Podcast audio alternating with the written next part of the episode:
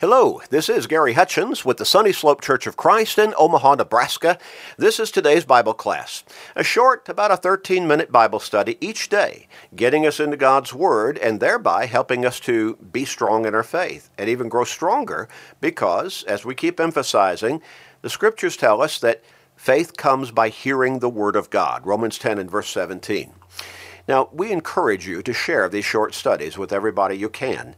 You know people in your life, probably some in your own family, who need to be thinking about God. They need to be thinking about their soul's salvation and eternity because it's coming.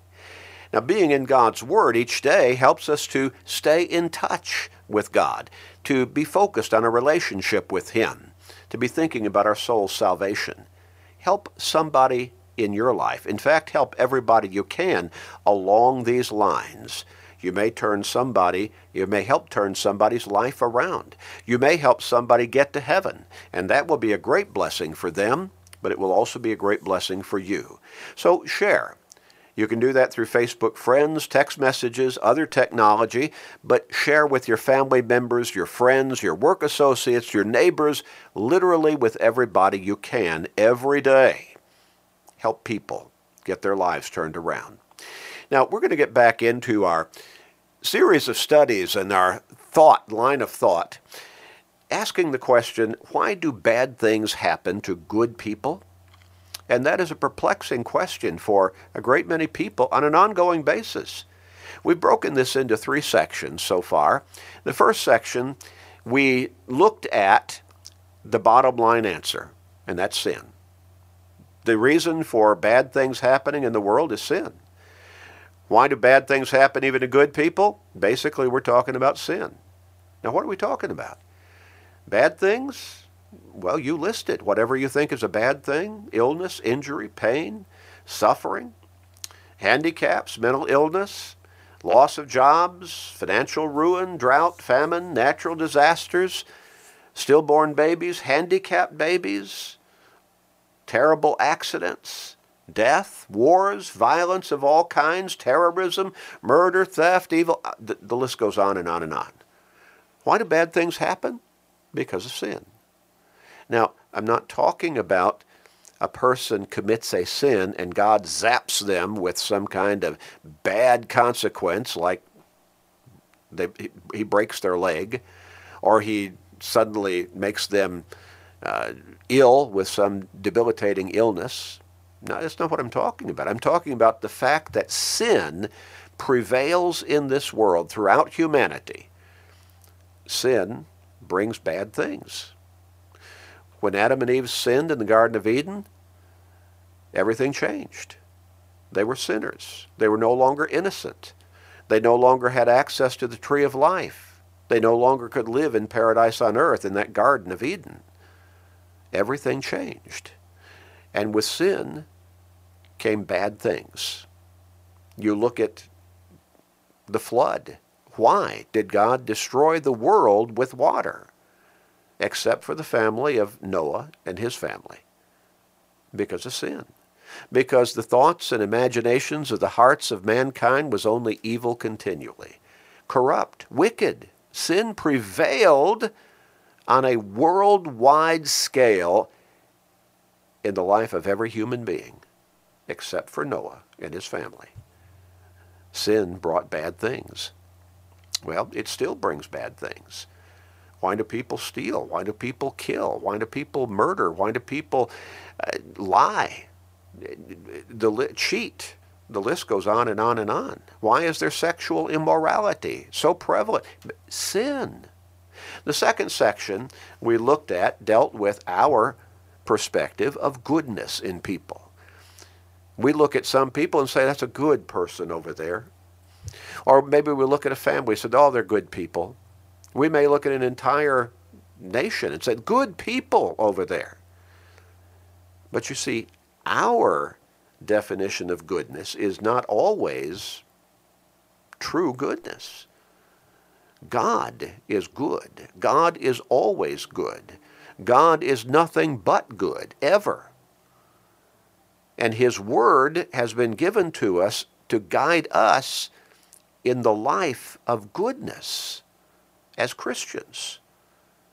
But we'll look at people who are not Christians, or maybe some who have become Christians, but they're not living the Christian life. We'll look at people who are unfaithful to God. We may even look at some people who don't even believe in God. But we'll look at some many people who believe in God, but they make no pretense of not wanting to have anything to do with the church or anything to do really with faithfulness to God, except when they find it necessary or convenient at some particular moment in time. And we'll say they're good people. Well, no, not necessarily. You see, God is the bottom line standard of goodness. And if we want to be good, we can only be good as counted good by Him through Jesus Christ. Now we've got to get rid of our sins, and that's called repentance. And then we've got to surrender to our Lord and Savior Jesus Christ in baptism, at which point the blood that He shed on the cross for us can cleanse us of our sins, of all of our guilt, and we will be made new spiritually. 2 Corinthians 5 and verse 17. Reborn, John 3, verses 3 through 5. We'll become a new creation spiritually. Made new. Romans 6, verses 3 through 5. And then God will count us good. But see, it has to be by His standards. In this particular section, we're going to look at, and this is the third section in this study, we're going to look at some specific factors that contribute to bad things happening to supposedly good people. First, sometimes even good people make poor choices, bad decisions that lead to bad consequences. Now, I'm saying even truly good people sometimes make these mistakes. Poor choices, bad decisions, and the result is bad consequences. Uh, let me give you just, some people might say, a trivial example. But let's say there's this really good person. They're, they're faithful, dedicated Christian, consistently so. And they're driving on a trip. Their family is in their car with them. They're coming to a railroad crossing. Now they see the railroad crossing. It's up about another hundred yards in front of them, and, and their peripheral vision, they see a train coming about a half a mile. Now that train's coming lickety split. That's a long train they can see. Well, they don't want to take the time to have to wait for that train to cross. So he steps on the gas and he's trying to make it across that railroad crossing before the train crosses, but he doesn't make it. The train smashes into the car and everybody is killed. Good people died that day because of a bad choice, a bad decision that produced bad consequences. Foolish, we might say, yes. But you see, the responsibility was on the person who made the bad decision, and the bad consequences resulted from that bad decision. In James chapter 4, James chapter 4, I want us to look at verses 13 through 16. James says, Is anyone among you suffering? let him pray. Is anyone cheerful? Let him sing psalms. Is anyone among you sick? Let him call for the elders of the church and let them pray over him, anointing him with oil in the name of the Lord. And the prayer of faith will save the sick, and the Lord will raise him up. And if he has committed sins, he will be forgiven. Confess your trespasses to one another, and pray for one another that you may be healed. The effective, fervent prayer of a righteous man or person avails much or has great power in its effects. People often make decisions and they set forth plans that are ill conceived, that are poorly timed, and careless by way of preparation. They make mistakes.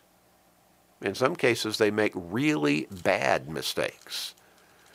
And as a result, they suffer consequences. But let's say a person is suffering. James says, let him pray. Do you pray for God, to, to God for forgiveness? Do you pray to God for healing, for relief from your pain and your circumstances? Do you pray for God's guidance as to how to get through this? Just watching over you and seeing you through it. When you're cheerful, do you still thank God for your blessings? If you're sick or someone you know is sick, are you praying for others, asking others, please pray for me, please pray for this person? You see, what does James say? In at the end of verse 16, the effective, fervent prayer of a righteous man has great power in its effects. Not because of that person saying the prayer, but because of him to whom that prayer is being said, and that's God. Nothing is impossible for God. Luke chapter 1 and verse 37. If we have sin in our life, are you repenting it? Are repenting of it? Are you confessing your sin before God? Are you seeking God's forgiveness? Are you trying to get your life right? You see, again, sometimes we get ourselves into situations that we either know ahead of time was wrong, or quickly into that situation we realize I made a big mistake here. And a lot of times it's it's moral. Do you repent of that and step back away? Get yourself back out, ask God for his forgiveness. Now, that was James chapter 5, verses 13 through 16. I think I said verse, well, I know I said chapter 4. But I want us to go back to chapter 4 also and look at verses 13 through 16. Now, here James writes Come now, you who say, Today or tomorrow, we will go into such and such a city, spend a year there, buy and sell, make a profit, whereas you do not know what will happen tomorrow. For what is your life? It is even a vapor that appears for a little time and then vanishes away. Instead, you ought to say, If the Lord wills, I will live and do this or that. But now you boast in your arrogance, and all such boasting is evil. Therefore, to him who knows to do good and does not do it, to him it is sin. Have you been making bad choices that have led to bad consequences? That's not God's fault. That's your fault.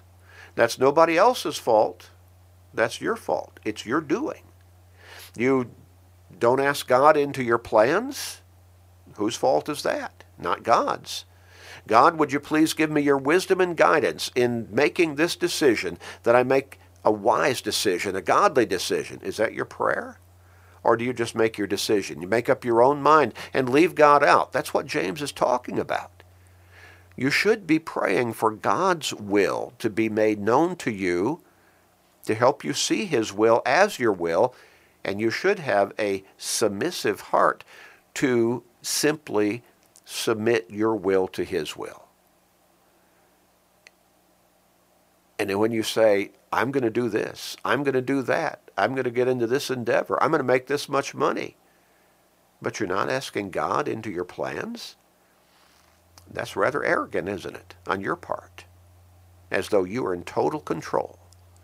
And when we act like we're in total control, we leave God, leave God out of our decisions, you can mark it down somewhere along the line, bad things are going to happen.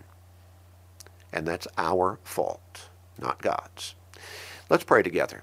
God, give us your wisdom and help us to see your wisdom as your wisdom. Help us to see your will as your will and to guide our lives by your will. Help us, Father, to grow in our faith and our spiritual maturity. Please forgive us, gracious Father. We pray in Jesus' name. Amen.